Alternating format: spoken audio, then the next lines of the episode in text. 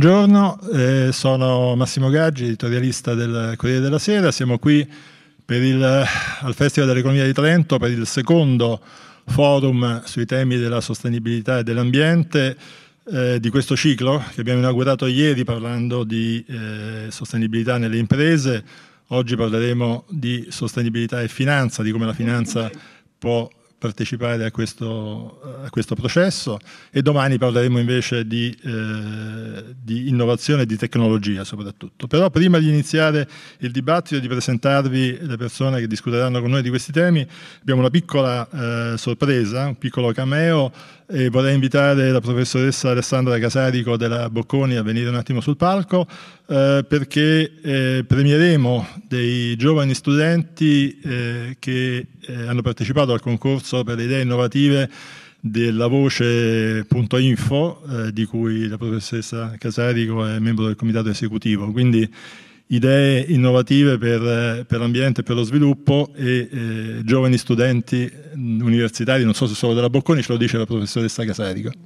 Grazie mille per eh, lasciarci questo spazio. Nello scorso luglio la Voce.info ha deciso di lanciare un concorso di idee sul tema di settore pubblico acceleratore di sviluppo e questo concorso è rivolto agli studenti universitari, agli studenti di dottorato, ovviamente non solo eh, bocconiani, eh, per poter dare loro uno spazio per fare delle proposte in relazione proprio al ruolo del settore pubblico come motore di crescita. Ci sembrava che i giovani avessero poche occasioni, pochi pochi spazi per dire la loro e riteniamo invece che ne debbano avere di più e quindi in quest'ottica abbiamo costruito questo eh, concorso di idee. Abbiamo avuto molti partecipanti e quindi ringrazio tutti gli studenti che hanno risposto al nostro concorso e la commissione giudicatrice che era composta da Tito Boeri, Luca Enriquez e da me ha eh, selezionato una eh, proposta di Luigi Boggian dell'Università Cattolica di Lovagno e Giovanni Righetti dell'Università di Verona, relativa, eh, come vedete, a come raggiungere una cittadinanza consapevole e come gli indici di performance della PA possano aiutare in questa direzione. Eh, Giovanni Righetti è eh, qui a Trento con noi e quindi eh, chiamerei eh, Giovanni e innanzitutto mi congratulerei con lui e con Luigi per la loro eh, proposta e poi ti darei la parola per raccontare in breve qual è la vostra proposta per fare in modo che il settore pubblico sia un acceleratore di sviluppo. Poi la proposta dettagliata la potrete leggere a breve sul sito della Voce, ma magari ci puoi dare qualche idea tu adesso. Prego. Allora, grazie mille. Beh, innanzitutto volevo ringraziare la redazione di lavoce.info la commissione cioè, cioè, cioè. la professoressa Casarico, il professor Boeri e il professor Enriquez e l'organizzazione del Festival di Trento per questo spazio che ci è stato concesso. In breve, eh, la nostra proposta è incentrata sulla trasparenza nella pubblica amministrazione che però non sia fine a se stessa, ma che possa generare una serie di conseguenze positive. Nello specifico noi vorremmo eh, associare ad ogni servizio di ogni ente eh, della pubblica amministrazione che si interfaccia con ehm, il cittadino eh, vorremmo associare un indicatore di performance um, in modo da um, fornire a, appunto al cittadino un, un, uno strumento eh, di valutazione eh, con il quale in maniera oggettiva lui possa eh, valutare eh, le politiche del settore pubblico. Questo genererebbe una maggiore responsabilizzazione da parte degli amministratori degli enti pubblici ehm, e con ovviamente un, un, un chiaro effetto benefico sull'efficienza. E, ehm, più in generale questo eh, aumenterebbe il clima di fiducia tra eh, cittadini e eh, enti pubblici e questo noi crediamo, eh, io e il collega Luigi, noi crediamo sia eh, alla base dell'attività economica e quindi eh, del, dello, sviluppo, dello sviluppo che era la domanda che era stata posta nel concorso e noi abbiamo, abbiamo scelto questo tipo di approccio, cioè um, il sistematico uso di eh, indici di performance per i servizi offerti dalla pubblica amministrazione, questo un po' in breve. Allora, grazie mille, un applauso che a questo punto è virtuale e vi invito poi a leggere la proposta sul sito della voce.info. Grazie mille per lo spazio che ci avete dato e vi lascio discutere di finanza e sostenibilità. Grazie. Grazie Giovanni, grazie Alessandra per questa bella iniziativa e veniamo a noi. Eh, finanza. Per molti la parola finanza evoca Wall Street e un capitalismo abbastanza aspro. In realtà eh, negli ultimi anni, proprio per i problemi che si stanno creando sul fronte ambientale della sostenibilità, la finanza pian piano sta diventando anche altro. Eh, siamo, leggo, siamo sull'orlo di una completa trasformazione della finanza. I dati sui rischi climatici obbligano gli investitori a riconsiderare le fondamenta stesse della finanza moderna non lo dico io ovviamente, neanche una figura di secondo piano, ma eh, questa citazione è di Larry Fink, che è il eh, capo di BlackRock, del, credo che sia il più grande fondo di investimento mondiale, gestisce un patrimonio di 7 mila miliardi di dollari, credo, adesso non, facendo un, un, calcolo a spanne, credo che sia l'insieme del PIL della Francia, dell'Italia e della Spagna messi insieme più o meno. Eh, che da diversi anni batte su questi temi nei suoi rapporti annuali e che ci ha anche detto che la sostenibilità è il nostro nuovo standard di investimento e che questo lo sostiene non perché sia diventato all'improvviso un filantropo, ma perché si rende conto eh, che nel mondo moderno la sostenibilità sta diventando un valore anche per gli investitori. Perché? Perché Laddove le imprese fanno investimenti nella sostenibilità, rendono i loro business più sostenibili, sono anche meno vulnerabili agli eventi imponderabili in questa epoca del Covid-19 ce ne rendiamo conto sempre di più e quindi gli investitori sono più disposti anche a, a premiare sul piano finanziario questo tipo di, di investimenti. E siccome dice sempre Larry Fink, i mercati in genere anticipano le tendenze dell'economia eh, reale, presumibilmente vedremo un'allocazione dei capitali verso la sostenibilità addirittura più veloce delle azioni che si verificheranno sul campo per contrastare i mutamenti climatici. È, è vero tutto questo? Lo dicono anche molte altre persone, ad esempio l'amministratore delegato di UBS, del grande gruppo bancario svizzero UBS, però ci sono anche critici che sostengono per esempio che BlackRock poi eh, parla di questo in termini anche in un certo senso etici, ma poi in realtà nel suo portafoglio, nelle sue scelte di portafoglio, queste scelte non sono poi così chiare, diciamo, non è così conseguente la strategia di, Fink. Eh, poi c'è un problema molto grosso di come lo, si misurano mh, questi progressi in campo ambientale. Esistono indici molto diversi, le società di, eh, di, rating hanno creato dei loro indici, la Commissione europea valuta questi, questi, temi, questi, questi argomenti in modo abbastanza diverso. Mh, pochi giorni fa le quattro big dell'accountability, le società di Deloitte, Ernst Young, eccetera, a loro volta hanno creato dei parametri ancora diversi, quindi ci sono molte incertezze in questo campo, è un campo affascinante, interessante, abbastanza, abbastanza nuovo, di cui discutiamo oggi con eh, quattro interlocutori eh, che vi vado a presentare a partire dalla nostra relatrice che ci introdurrà e ci darà una visione più completa di questi argomenti e ci darà spunti poi per il dibattito, che è la professoressa eh, Loriana Pellizzone, che è qui alla mia destra, eh, che è docente di, di economia all'Università Ca' Foscari di Venezia, ma che ha anche molti altri incarichi in istituti europei, accademici e non, a partire dalla Gate eh, University di, di Francoforte. Eh, poi abbiamo, eh, parleremo anche su, di chi investe sul campo, quindi con Nino Ronchetti Provera che è sempre qui al Teatro Sociale, eh, che ha cominciato questa avventura nel private equity 12 anni fa con eh, Ambienta ci racconterà appunto questa sua eh, cavalcata. Eh, Natalie Westerberchi che è qui con noi anche lei, che è la direttrice della public, public policy in Europa per Fidelity International e eh, collegato con noi invece in remoto abbiamo Gianluca Manca che è il capo dell'area di sostenibilità di Eurizon Capital che è il, il grande fondo di investimenti del gruppo Intesa San Paolo. Quindi io siccome abbiamo tempi abbastanza compressi darei subito la parola alla professoressa Pellizzone e poi abbiamo il dibattito.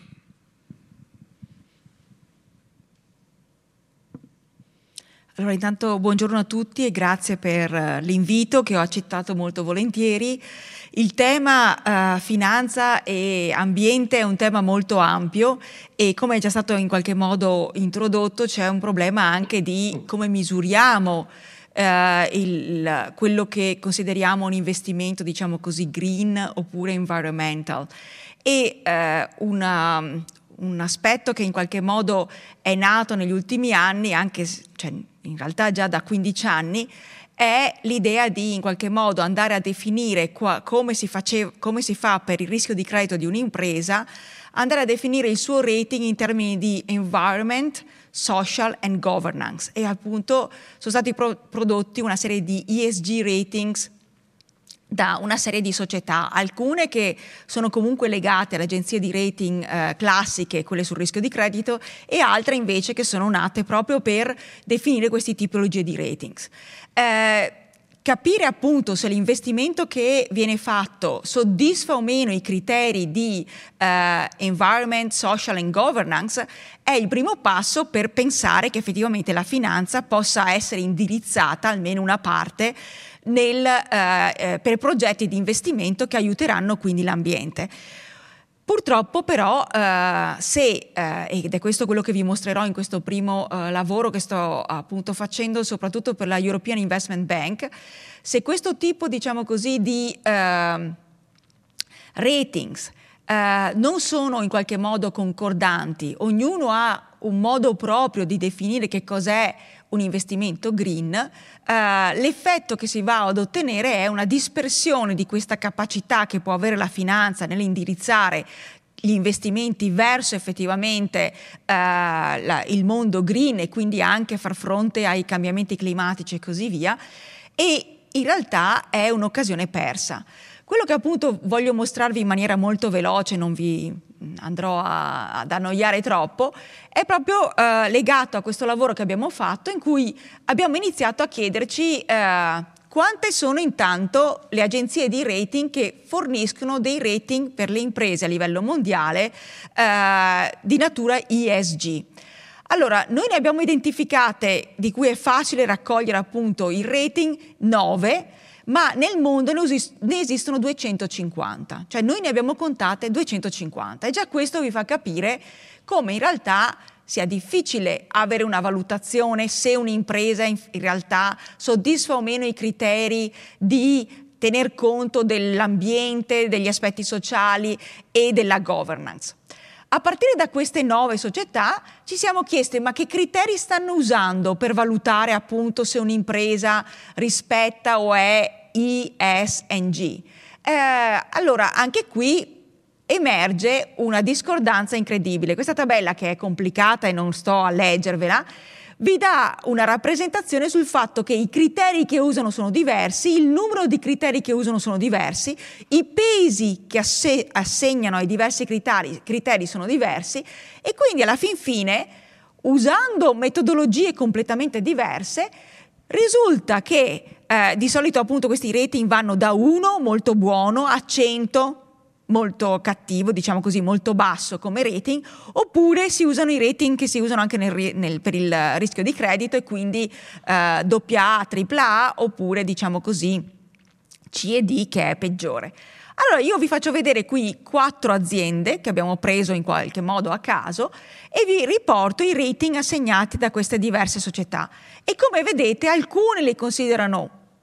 bassissime, cioè poco in realtà, hanno un rating molto basso per quanto riguarda gli ESG, altri che invece le considerano molto buone, altri che le considerano così e così, cioè a metà, di, a metà classifica intorno ai 50-60. E il caso secondo me più eclatante è anche la Nissan Motor, per esempio, in cui Sustainalytics la considera tra le top, ha un rating pari a 6, e abbiamo MCI che la considera C oppure Refinitiv che la considera 72. E se voi andate a vedere più in dettaglio perché succede questo, trovate che in realtà Sustainalytics dice Nissan è vero che è nel mondo, nel settore che in realtà è tra quelli che più inquinano, cioè perché producono appunto uh, aut- uh, automobili, però dall'altro è tra tutte le società che producono automobili quella che da sempre e di più ha attenzione nel produrre in qualche modo automobili che siano friendly con l'ambiente, per questo ha dato 6, quindi usa un, un criterio diciamo così relativo, invece le altre usano un criterio in assoluto appartiene al settore delle auto e quindi le auto inquinano e quindi a questo punto le considerano poco, sono un investimento che in realtà appunto poi vorrei sentire anche eh, i colleghi che tipo di criterio quindi vanno ad utilizzare, non dovrebbe essere inserito tra i miei investimenti se voglio in realtà portare la finanza ad aiutare l'ambiente. Questo appunto vi dà un'idea subito del tipo di dibattito che si va a creare.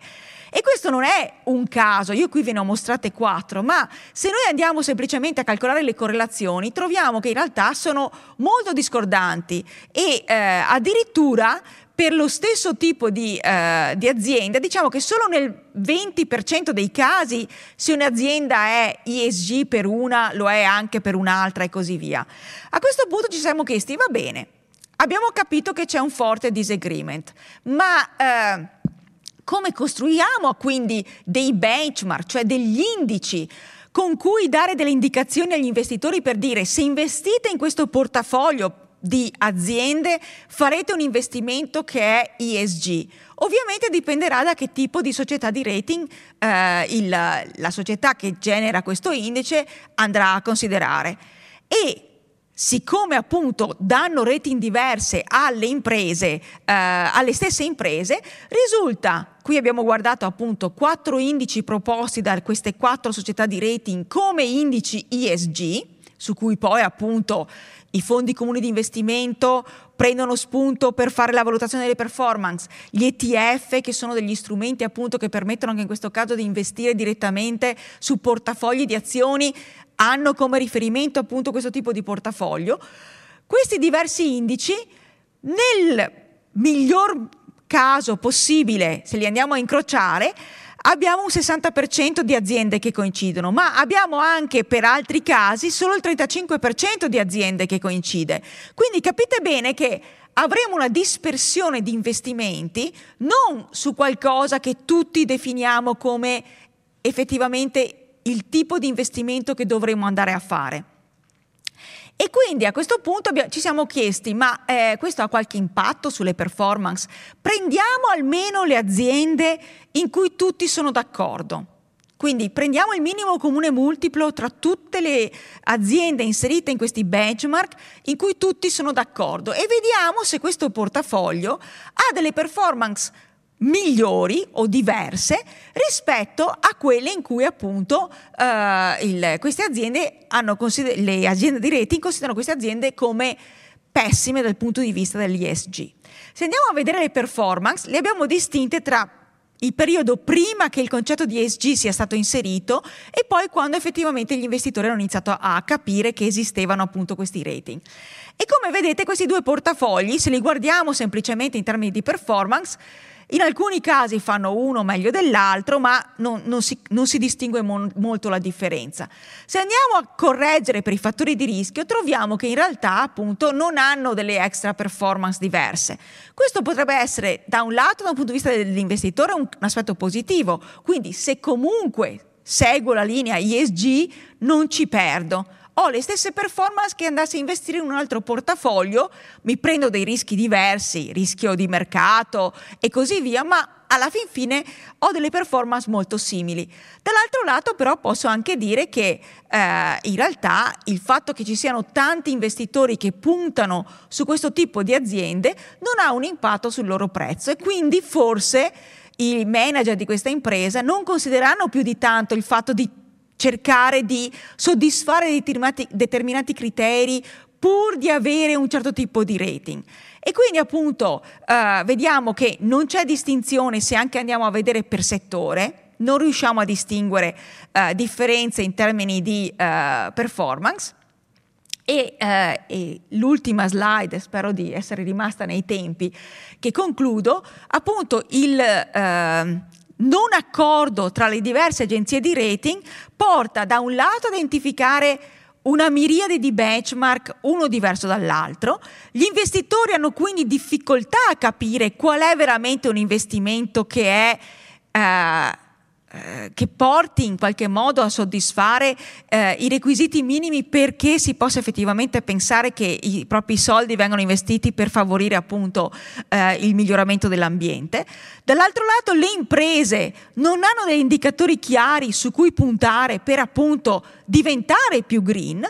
e questa dispersion appunto delle performance fa sì, delle, dei, delle valutazioni fa sì che poi da un punto di vista finanziario non abbiamo neanche l'effetto di poter creare un fattore di premio legato appunto al, uh, al, fatto che io faccio un investimento ESG e quindi ho un costo del capitale più basso rispetto ad un'impresa che invece continua ad inquinare l'ambiente. E con questo ho concluso.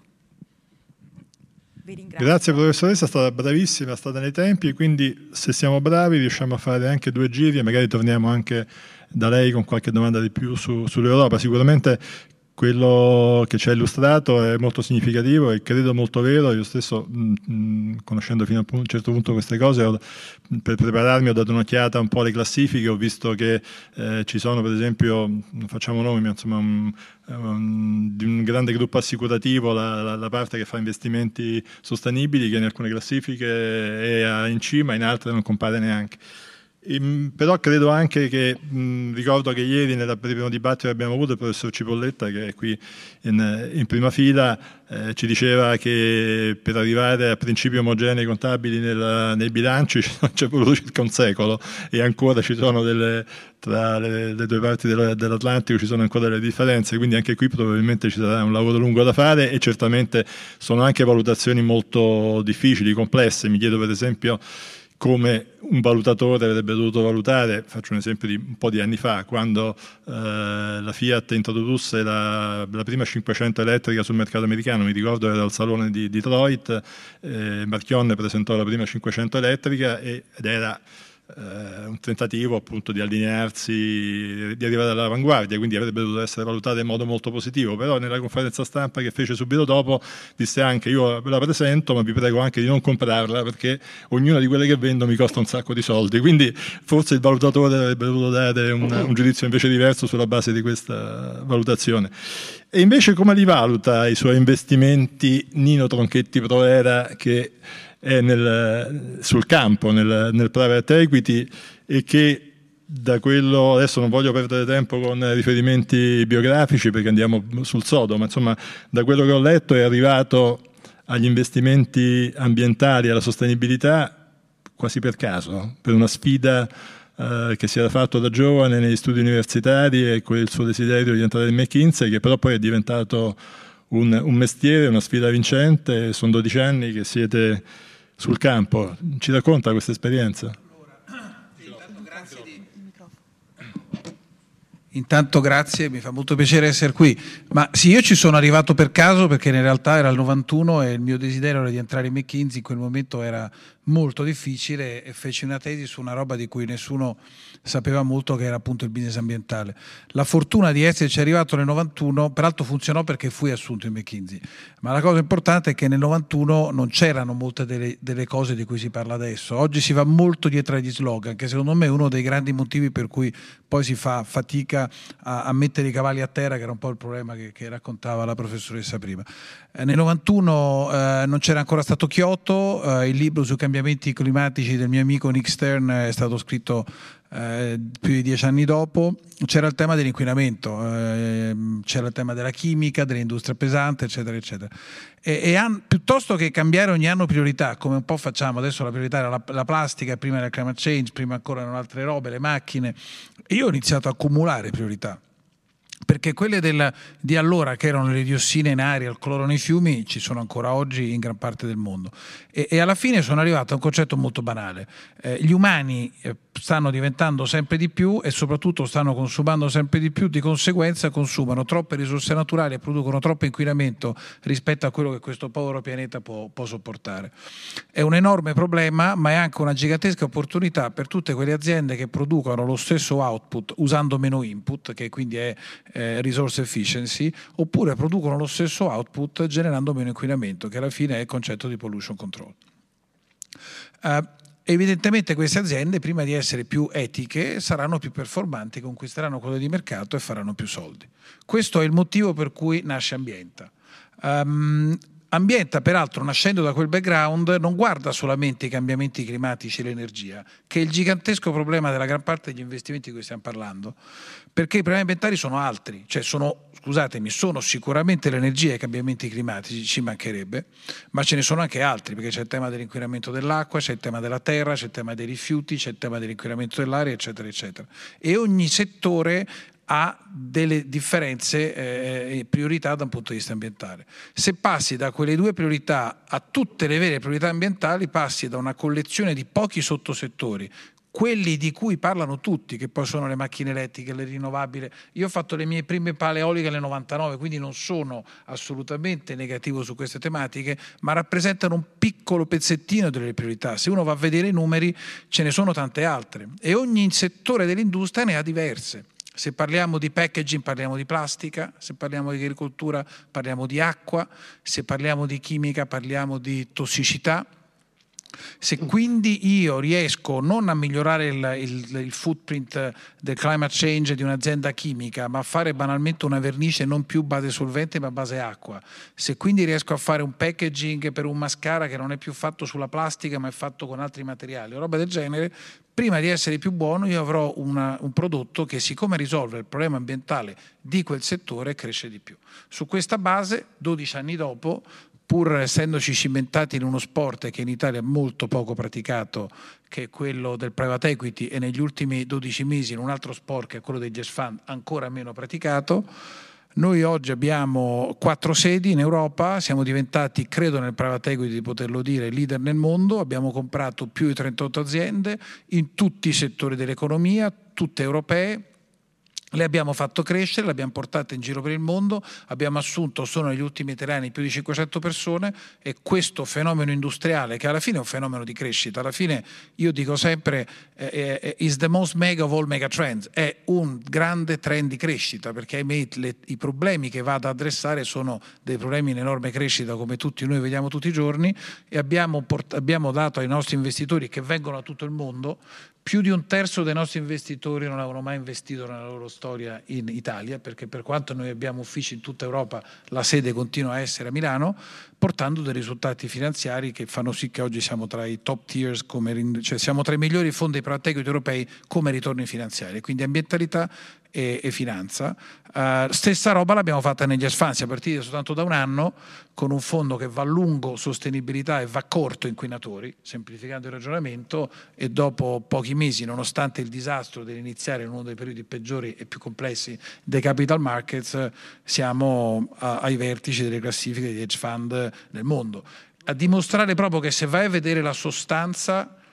poi alla fine questo è un settore in crescita e quindi se tu vai, vai, a vedere i veri problemi e su quello ci metti su una vera strategia industriale, fai più soldi degli altri alla fine. Ci può fare un esempio di, di un'azienda di, che avete selezionato, acquistato e con che criterio l'avete presa? Cioè quale tecnologia aveva che vi ha spinto a magari a rischiare su un'idea nuova? Prima ho citato cose semplici, eh, eh, uno degli enormi problemi della chimica è la tossicità, quindi ad esempio tutto il settore delle vernici è pieno di solventi, i solventi sono un disastro, sono infiammabili, sono inquinanti, c'era un'azienda in Germania eh, che faceva da 30 anni vernici base acqua, quindi invece che il 90% dei solventi ne usava l'1%, l'89% era acqua, funzionava benissimo perché veniva usata da tutti i mobilieri tedeschi, peccato che come spesso succede nelle piccole e medie aziende europee era fatta da un tedesco con 40 persone in fabbrica, nessuno che parlasse un'altra lingua e quindi era rimasta in Germania. Il nanismo non c'è soltanto in Italia, c'è anche negli altri paesi europei. Questa tecnologia comprata, quindi noi abbiamo comprato l'azienda, ci abbiamo messo del management e insieme al vecchio imprenditore l'abbiamo sviluppata. Cinque anni dopo questa azienda aveva eh, clienti in tutto il mondo, operation in Cina, operation in America, conquistando, so, piccoli clienti come Ikea. Eh, abbiamo fatto più del 50% di RR, ma abbiamo triplicato l'azienda, abbiamo assunto un sacco di gente e abbiamo tolto un sacco. Mi sembra che quella società portasse a risparmiare più di 40.000 trucks pieni di solventi all'anno che è un sacco di roba. Ma ne continuiamo. Guardate che questa roba è molto più semplice di come ve la stanno raccontando. Tutti voi volete cibo più sano e quindi le aziende del food stanno sostituendo ingredienti coloranti, aromatizzanti, chimici con materiale naturale. L'ambiente sta costruendo il più grande gruppo privato indipendente in questo settore. Abbiamo già acquistato sette aziende in Europa, eh, abbiamo 11 fabbriche in Europa e quelle, queste fabbriche crescevano fino a pre-Covid del 12-13% in un'industria, quella del food, che cresce dell'1-2%. È un film di crescita. Grazie Nino e vorrei invece chiedere a Natalie che eh, rappresenta, come dicevo prima, Fidelity International, quindi invece un'organizzazione gigantesca e, e che evidentemente non si occupa del, delle, pic- delle, aziende una per una, ma che guarda interi settori, come vi muovete invece voi, ma anche vorrei chiederle eh, più in generale, visto che lei ha degli incarichi anche a livello europeo, non solo della sua azienda, ma anche nei comitati europei delle, delle associazioni che gestiscono eh, fondi, come appunto sta, si sta sviluppando questo tipo di attività in Europa, con quali problematiche e, e quali opportunità vede anche per l'Italia. Grazie. È un grande onore per me essere qui di persona a Trento e partecipare a questo festival. Cerco di spiegare innanzitutto che cosa abbia fatto Fidelity International per integrare i fattori ESG nel proprio processo di investimento di distribuzione. Fidelity ha sviluppato il proprio sistema di ESG rating proprietario, l'abbiamo completato questo l'anno scorso e questo ha significato coinvolgere i 3.000 corporate e abbiamo valutato con uno schema che va da A a E e abbiamo sviluppato circa 99 sottosettori per cui possiamo fare un benchmarking di queste aziende tra di loro. Abbiamo utilizzato la classificazione dell'MSI. La cosa interessante è che abbiamo, abbiamo osservato negli ultimi mesi dopo la crisi Covid eh, che alla luce di questa misurazione le aziende che avevano un punteggio più alto in ESG, cioè quelli con buoni punteggi, hanno avuto un, perdite minori in media rispetto alle altre. Questo mostra chiaramente che c'è un collegamento tra ciò che chiamavamo fattori ESG non finanziari e la performance finanziaria, soprattutto per quanto concerne eh, eh la protezione da rischi downside. Io credo che ESG eh, non sia stata una enorme novità, ma la cosa nuova adesso è che abbiamo sempre più dati a nostra disposizione e che possiamo anche misurare meglio queste correlazioni tra gli aspetti finanziari e quelli non finanziari. È una, importante anche che i tool di rating che abbiamo sviluppato non si basano soltanto su data provider esterni, ma sono anche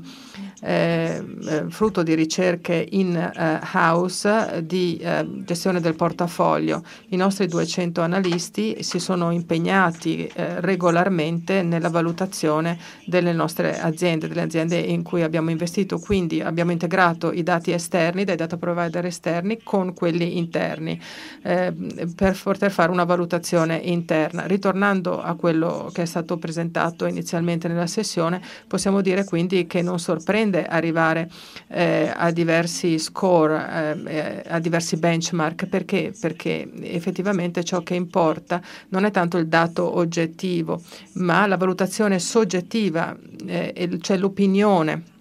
che ci formiamo a livello soggettivo e, e questo ehm, è proiettato verso il futuro in relazione alla nostra impostazione, cioè vogliamo impegnarci con queste aziende e aiutarle nella transizione verso una maggiore sostenibilità e, eh, affinché diventino più green. Questo è molto importante se vogliamo trasformare la nostra economia e non soltanto semplicemente smettere di investire in determinate aziende o determinate corporation, cioè vogliamo portarci dietro l'economia eh, in questa agenda e, e per le SG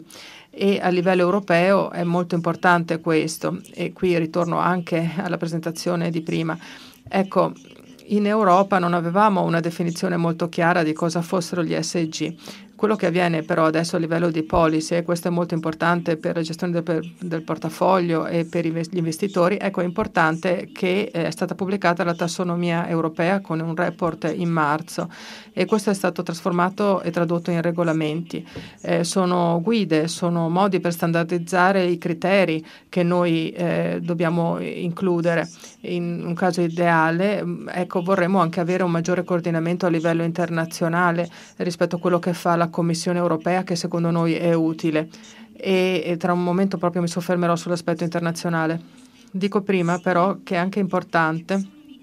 vedere che la tassonomia non soltanto ci aiuta ad individuare che cosa sia un'attività economica green per quanto riguarda il cambiamento del clima, la mitigazione e l'adattamento, ma eh, introduce anche delle salvaguardie minime per quanto riguarda altri aspetti eh, sociali e c'è un riferimento a quello che fanno le Nazioni Unite e alle relazioni ai diritti umani e anche alle organizzazioni, altre organizzazioni, quindi politiche sostenibili che sono in grado di eh, che devono guidare eh, l'asset management. Una cosa molto importante per noi è che consentiamo ai nostri clienti di considerare di avere delle specifiche eh, loro di ciò che considerano ehm, sostenibile. Quindi abbiamo degli standard minimi nelle policy e poi abbiamo dei criteri aggiuntivi specifici che sono guidati dalle preferenze dei nostri clienti, per cui non dobbiamo soltanto lavorare con i policy maker per formulare il, il contesto generale, il quadro generale, ma sentiamo anche e ascoltiamo con grande attenzione i nostri clienti per vedere come definiscano loro gli ESG e cosa importi per loro. Now, uh, sì. E ora andiamo a, a, a collegarci con eh, Gianluca Manca, e come dicevo prima, eh, responsabile dell'area sostenibilità del, di Eurison, il, il fondo di,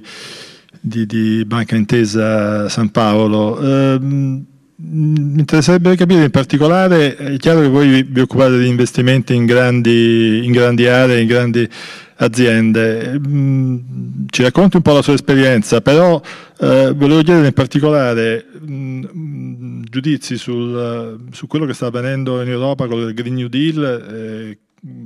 che tipo di attività voi potete promuovere per sostenere questo progetto, se lo considerate effettivamente efficace. Um, ho visto che voi avete, mm, però posso sbagliare, una, un grosso investimento anche in Cina, quindi capire se avete politiche diverse mh, mm, in Europa e in Cina in quest'area, nell'area della sostenibilità e da ultimo, eh, me l'è venuto in mente ieri quando ne parlava eh, Enzo Cipolletta nell'altro dibattito, cioè la difficoltà di far arrivare eh, la sostenibilità anche alle piccole e medie imprese e mi è adesso quando Nino Tronchetti Provera ha fatto l'esempio appunto di una, di una, piccola società tedesca che è stata aiutata a diventare grande da, da un private equity italiano. Ecco, eh, se avete qualcosa, Marca Intesa in genere eh, è molto diffusa sul territorio, se avete qualcosa su questo fronte. Allora, cerco di rispondere a tutto dando un, un po' di. In poco tempo. La prima cosa che vorrei... Sì, in poco tempo. La prima cosa che, che vorrei dire è che quanto ha riferito rispetto alle esternazioni del professor Cipolletta, eh, penso che abbia assolutamente ragione. E l'esempio che si fa spesso a livello accademico è che il New York Stock Exchange ci ha messo cent'anni fino al Securities Act del 1933 per costringere chi era quotato nella sua borsa a dichiarare un minimo di financial statement. Però ci sono voluti, come dicevo, cent'anni. Oggi la diamo come cosa per scontata. Quindi è vero, ci vorrà ancora del tempo, siamo attivi su questo tema dal punto di vista um, dell'attenzione degli investitori ormai da oltre un ventennio, ma dal punto di vista regolamentare siamo diciamo, agli esordi mi chiedeva che cosa sta facendo l'Europa e come noi ci confrontiamo. Eh, Natalie prima parlava eh, del regolamento della tassonomia, che è stato un primo passo fondamentale che ha permesso quantomeno di dividere chi fa un certo tipo di lavoro rispetto a un altro, quindi chi fa un lavoro più verde di un altro. Solo la tassonomia ovviamente non serve a dare delle risposte eh, complessive, perché una società può essere assolutamente esposta a un... Uh, ha un business di tipo molto verde, ma magari è gestita molto male, tratta molto male i dipendenti e non si comporta bene con i fornitori e ha poca attenzione magari al, ai suoi scarti, quindi alla gestione anche delle, delle, materie seconde, delle materie prime e seconde che acquista, eccetera. Quindi eh, soltanto la tassonomia non basta e infatti la Commissione europea ci sta mettendo eh, diciamo un, un po' di, di, muscolarità in questa cosa perché sta spingendo moltissimo affinché le cose abbiano una, un, si svolgano in un processo particolarmente breve. Abbiamo avuto adesso la tassonomia che adesso è sottoposta però a una revisione per esempio di quelli che noi chiamiamo i te- gli standard di tipo tecnico, quindi dove vanno a finire, in quali caselle vanno a finire certe, certe eh, particolari attività che un'azienda eh, ricopre, come devono essere considerate, eccetera. Ci sono emendamenti anche per quanto riguarda la MIFID, che è quel eh, coacervo di, eh, di, regolamenti che riguardano la trasparenza dei confronti del cliente, per esempio. La, la, dichiarazione eh, non finanziaria, quella che ha come acronimo NFRD, Non Financial Reporting Directive, che abbiamo eh, di fatto recepito uscito tre anni fa. In Italia anche questa è, è, stata soggetta a una consultazione che è terminata a metà di quest'anno. Um, c'è un, una serie di emendamenti, per esempio, su tutta la parte dei fondi UCITS. Uh, l'ultima cosa che, che, mi preme dire è quanto realmente la Commissione noi riteniamo che stia facendo sul serio. Abbiamo curato per conto della European Banking Federation, e quindi un po' per dirla con una parola semplice, l'ABI europea, abbiamo curato le risposte di una consultazione che le, um, le, agenzie di supervisione, quindi ESMA per i mercati, IOPA per uh, le assicurazioni ed EBA per le banche, hanno lanciato per uh, cercare una risposta da parte del mercato finanziario per capire se eh, e come eh, recepirebbe il mercato tutta una serie di standard in termini di risposte da dare proprio sulla rendicontazione di su chi si è investito e come le aziende in cui si è investito sono eh, raffigurate nella, nel, nel novero appunto dei criteri della sostenibilità. Bene, questa consultazione ha avuto ben soltanto dalla parte bancaria 43 o 44 pagine di risposta che naturalmente eh, evidenziano quanto oggi il settore finanziario si senta particolarmente messo all'angolo perché quello che si è detto eh, velocemente prima, eh, diceva credo la, la professoressa Pellizzon parlava di dati, i dati oggi sono il tema cruciale su cui sta girando sostanzialmente tutta l'attendibilità di questo grande Green Deal, perché ovviamente le società molti dati già li eh, mettono a disposizione dei, eh, degli operatori finanziari che poi li devono valutare, ma moltissimi dati non sono, come diceva la professoressa, omogenei e questo è il primo punto. Eh, l'omogeneità di dati è un tema, l'omogeneità di chi valuta quei dati è un altro tema e quindi le agenzie di rating. Però diciamo che, eh, ritornando alla, alla, frase del professor Cipolletta, siamo ancora in una fase in cui stiamo costruendo il percorso normativo e regolamentare e ne stiamo facendo parte. Ricordo anche che addirittura l'European Financial uh, Reporting Advisory Group, eh, con l'acronimo EFRAG, ha costituito una serie di tavoli di lavoro, uno dei quali, commissionato proprio dalla, dalla Commissione europea, scusate il gioco di parole, che serve appunto a identificare degli standard di reporting non finanziario per tutte le aziende europee, a vantaggio e a beneficio di chi deve produrre quei dati, ma anche di chi li deve utilizzare e quindi del settore finanziario. Ricordo ancora che eh, il presidio Ecolabel della Commissione europea che sostanzialmente dà un marchio di qualità a tutta una serie di prodotti che fino all'altro ieri erano prodotti di consumo, di tipo chimico e quant'altro, oggi è stata richiesta appunto di valutare la possibilità di dare eh, un um, marchio di garanzia anche a prodotti di tipo finanziario, eh, dando comunque un voto di merito al benchmark sottostante. Ecco, quindi questa è un'altra attività che va eh, nella direzione della mh, capacità proprio del cliente finale, dell'investitore finale di poter intercettare i propri eh, desiderata. Uh, un, un, piccolo accenno a quello che diceva prima um, uh, il Tronchetti quando parlava appunto del fatto che ci sono troppi slogan, lo credo anch'io, è evidente che quando abbiamo visto Greta Thunberg eh, organizzare i Friday for Future eh, siamo stati tutti abbastanza colpiti da questa, questo impatto mediatico così potente e così globale, c'è da dire che quando hanno cominciato a, a, a, cercare di organizzare dei Saturday for Future, peggio ancora dei Sunday for Future, non c'era nessuno in strada, come a dire gli slogan funzionano, ma funzionano fino a un certo punto, finché poi interviene il regolatore. Oggi noi siamo consapevoli del fatto, e qui mi aggancio a quello che diceva Natalie prima, siamo consapevoli del fatto che l'Europa sia particolarmente eh, avanti rispetto alle altre macro aree geografiche ed è un po' un tema che si, si riverbera anche nei, nei, portafogli, perché da una parte, come vi dicevo, le autorità europee stanno chiedendo un enorme sforzo da parte delle aziende europee di trasparenza, ma anche andare, per andare a catturare i dati sensibili che occorrono per dare una valutazione complessiva. Ma questo non sta avvenendo però in tante altre aree del mondo. Parliamo appunto delle Americhe ed è evidente che i fondi eh, che investono in modo allargato e quindi fondi che hanno benchmark internazionali, investono anche una parte consistente negli Stati Uniti, dovranno investire in aziende che non hanno quei caveat e quelle condizioni di tipo regolamentare che oggi sta, sta imponendo l'Europa e che daranno quindi un po' di distonia nei portafogli dove da una parte avremo eh, la crema migliore delle aziende che hanno riportato nel miglior modo possibile che sono state valutate bene e dall'altra avremo aziende che questo tipo di problemi ancora non se li sono fatti. Quindi dal punto di vista gestionale questo potrebbe creare qualche, qualche frizione. E, sempre collegandomi a quello che ha detto prima Tronchetti Provera, mi piace ricordare che noi siamo eh, banalmente delle, mh, mm, eh, delle mm, entità organiche che hanno bisogno di aria e acqua.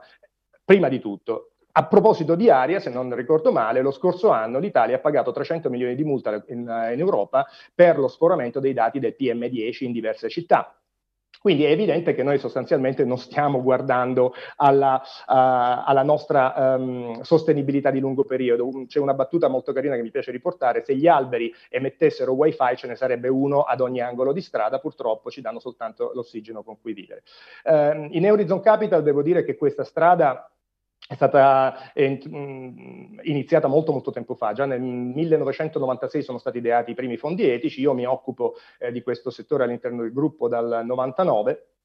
e ho avuto modo di vedere l'escalation di tutta una serie di, di attività che si sono eh, in qualche modo poi eh, ravvisate all'interno dell'Agenzia Ambientale dell'ONU, di cui abbiamo fatto parte per molti anni, di Globe EU, che è un think tank europeo, e abbiamo cominciato a proporre poi piano piano, dopo i primi fondi etici che hanno comunque dato un segnale di rottura rispetto al passato, abbiamo cominciato a produrre molto recentemente tutta una serie di prodotti per soddisfare proprio le esigenze più, eh, più attente di una clientela molto ehm, capace di intercettare i temi della sostenibilità. Oggi eh, dico con orgoglio che abbiamo circa un 25% della, ehm, eh, dello share italiano, quindi un fondo su quattro di quelli sostenibili di fatto viene comprato da noi abbiamo circa 42 prodotti, questo a, giugno di quest'anno, eh, e mh, mm, abbiamo un, un solo su eh, prodotti puri di sostenibilità un in circa di 10 miliardi di euro investiti. Eh, va detto però che il nostro processo di investimento cura la totalità degli asset under management che abbiamo e quindi sostanzialmente i peggiori della classe in termini di sostenibilità vengono sottoposti a scrutinio particolarmente attento ed eventualmente quando non dovessero rientrare nei parametri di accettabilità da parte del nostro processo di investimento vengono proprio eliminati da tutto lo scibile degli investimenti all'interno della nostra casa. Um, credo di aver terminato sì. il mio tempo. Grazie, grazie Gianluca.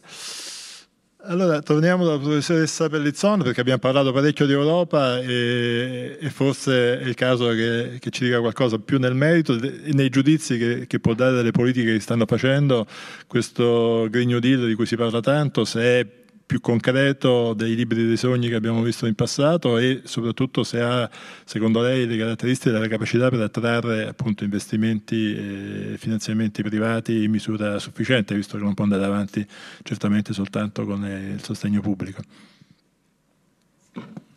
Beh, appunto, il, eh, come è già stato sottolineato, l'Europa appunto è leader su questo, su questo tema e grazie al, appunto alla al, al, al, documento mm, che chiamiamo appunto mm, Great Deal o così via uh, del, del, del, 2018, in realtà appunto si sono definiti cinque aspetti importanti. Uno è, è quello della taxonomy che è già stato in qualche modo toccato, l'altro è il fatto di dare in qualche modo delle etichette chiare. Tra i vari punti, tra questi cinque, ce n'è uno molto importante che è quello di eh, capire come si può anche coinvolgere il mondo bancario. Uh, su questo tema, perché uh, quando parliamo di finanza in Europa purtroppo, oppure per fortuna, possiamo discutere se è una cosa positiva o negativa, eh, il 70% o quasi anche l'80% della, dei capitali finanziari in realtà sono gestiti dalle banche sotto forma di credito e così via. E quindi eh, è importante tutta la parte dell'asset management su questo tema, ma se vogliamo effettivamente avere un impatto in, uh, in futuro per quanto riguarda appunto l'ambito europeo, dobbiamo coinvolgere anche il mondo bancario. E in questo caso il regolatore ha pensato di uh, provare a valutare se eh, sia possibile in qualche modo eh, ridurre i requisiti di capitale eh, per quanto riguarda appunto i finanziamenti che le banche fanno sotto forma di mutui o sotto forma di prestiti ad imprese che poi effettivamente faranno investimenti green.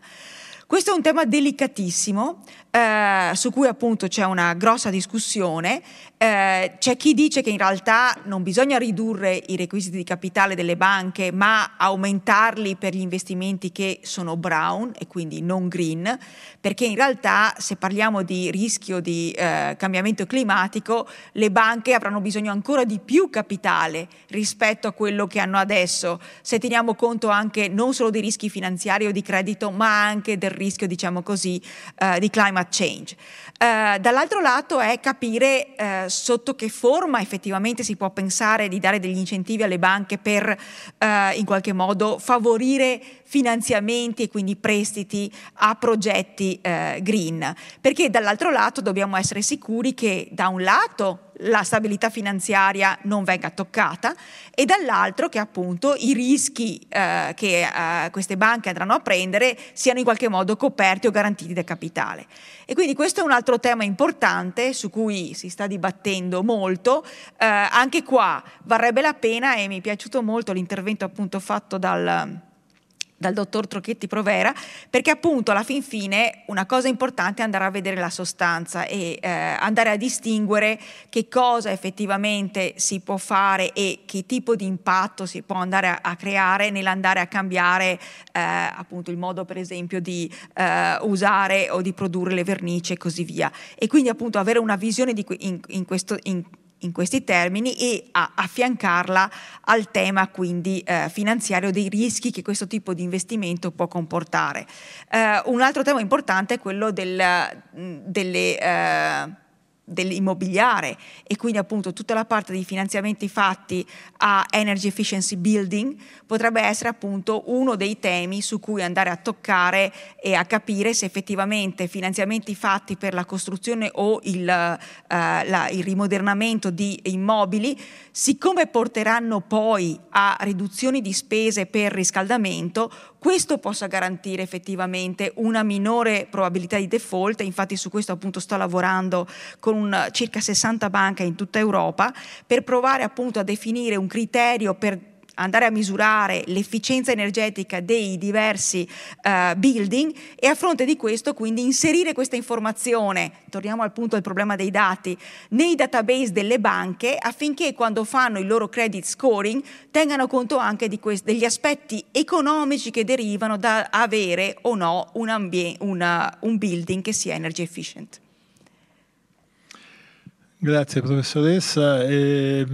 vorrei fare un secondo giro brevissimo anche con, con Nino. Mm, mi viene in mente di chiedergli perché eh, abbiamo capito del successo che avete avuto voi con, con Ambienta, ma come mai altri nomi grandi, importanti come Al Gore o, o Branson che sono entrati nel private equity invece ne sono usciti, cioè erano meno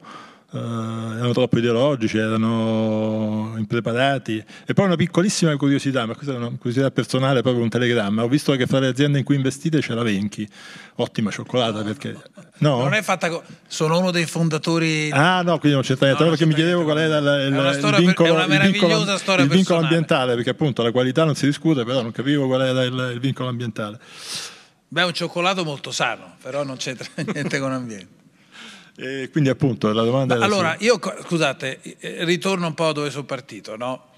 Dietro tutto il fumo c'è un sacco di arrosto, cioè, e questa è una roba che sta cambiando tutta l'economia e molti dei vincitori del passato saranno degli grandi sconfitti o già lo sono adesso e ci saranno dei vincitori che oggi o ieri non erano assolutamente neanche presenti. E credo che questa roba piano piano stia entrando. Nel 91 facevo molto prima raccontarvi quali erano i pochi settori già toccati da questa roba, oggi faccio molto prima raccontarvi i pochi, i pochi settori che non lo sono ancora. Però intorno ci sono due grandissime malattie una storica che è l'ambientalismo, il flower power, che poi è pieno di slogan, no? che poi è quello che ha portato a coinvolgere, dove diciamo in generale c'è poco uso di ingegneri, di scienza. Se tu parli con un ingegnere e ti spiega che l'etanolo in Brasile è una roba meravigliosa perché la canna da zucchero nasce dal nulla, l'etanolo in America, siccome devi mettere un sacco di risorse per coltivare il mais da cui tiri fuori l'etanolo, è una roba che non va bene perché da un punto di vista ambientale il bilancio energetico è negativo. Su quello Quindi slogan Bush... Eh? Quindi Al Gore, Flower Power.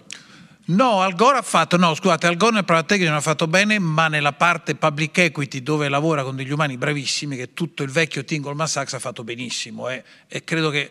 cioè,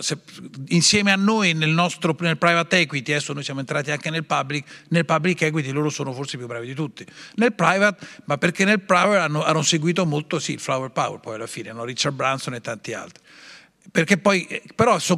in Italia l'abbiamo vista queste robe, insomma, da, da, Bologna in giù non c'è un inceneritore grazie a quel tipo di mentalità. Gli ingegneri ti dicono, fatto un problema, qual è la miglior soluzione per risolvere quel problema ambientale. E spesso non è quello di cui parlano i giornali, è pieno di, di robe, noi leggiamo i giornali, eh, ci sono delle robe, adesso l'idrogeno sembra l'acqua santa, no? per cui eh, gli ingegneri le risposte le hanno sempre. La seconda malattia, che è una malattia più recente, invece è quella della compliance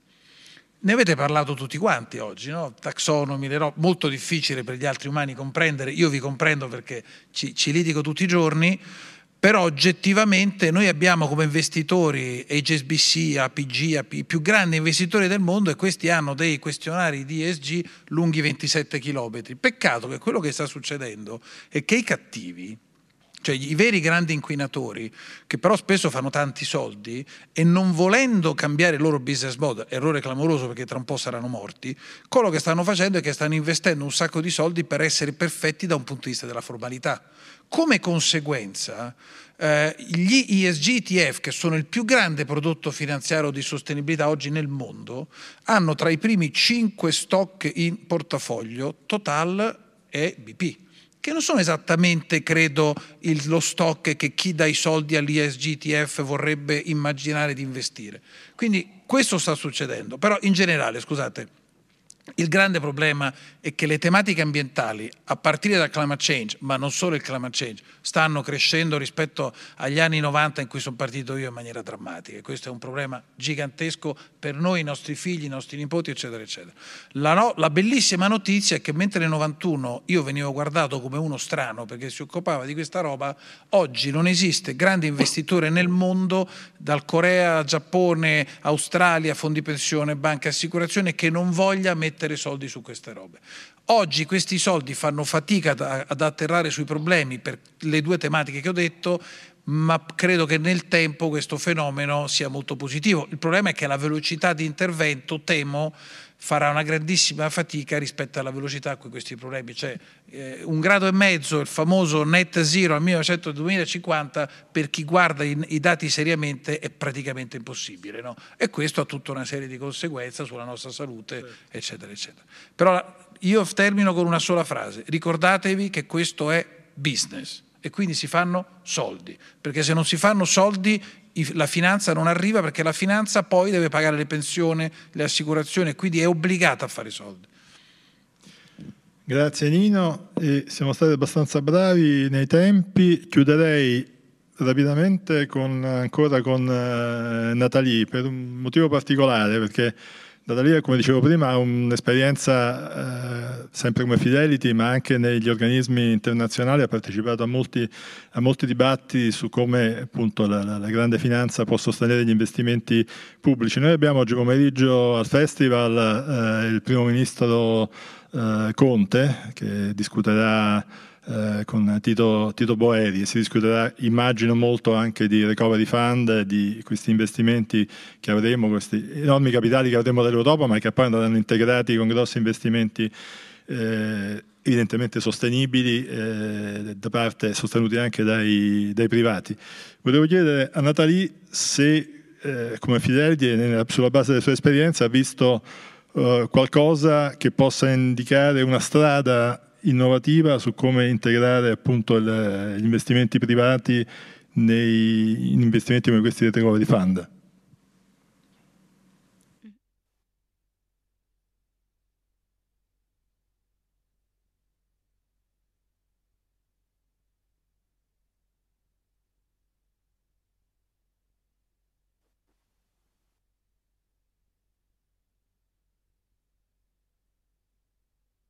Le partnership tra pubblico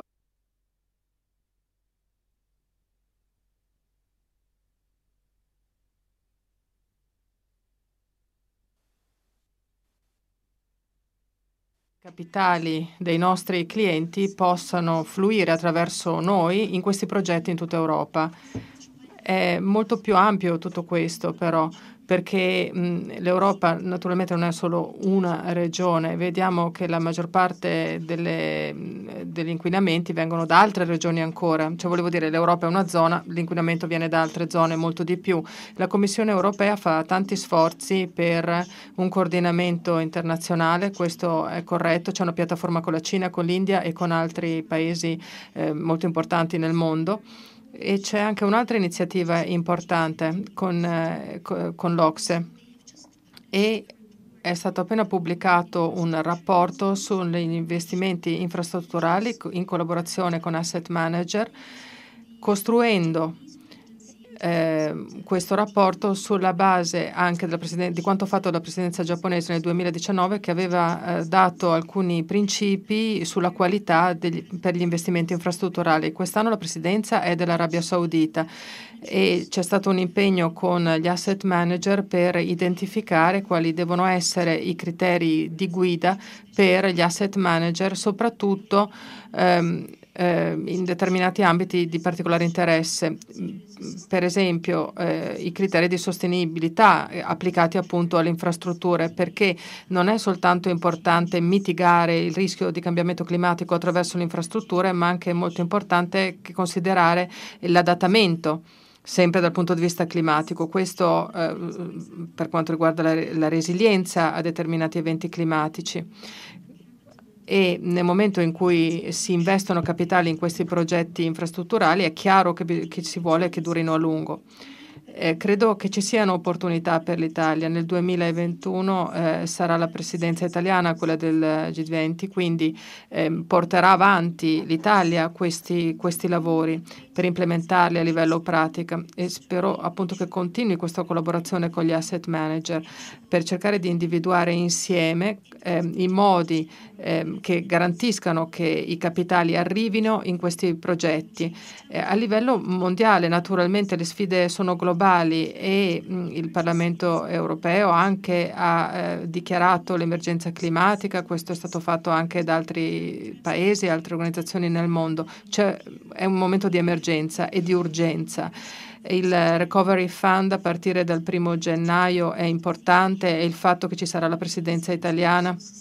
il fatto che abbiamo e avremo appunto questi, eh, questi lavori che continueranno, secondo me sono elementi che ci portano nella direzione giusta. Grazie. Appunto, uh, ideale al, al, al dibattito che avremo ancora nel pomeriggio eh, con il primo ministro Conte appunto questa suggestione del G20 che poi appunto l'anno prossimo sarà guida italiana. Io ringrazio tutti per eh, l'attenzione che ci avete dedicato, ricordo che domani alla stessa ora avremo il terzo forum ancora sulla sostenibilità e l'ambiente, stavolta eh, discutendo soprattutto di nuove tecnologie e eh, grazie a tutti per l'attenzione.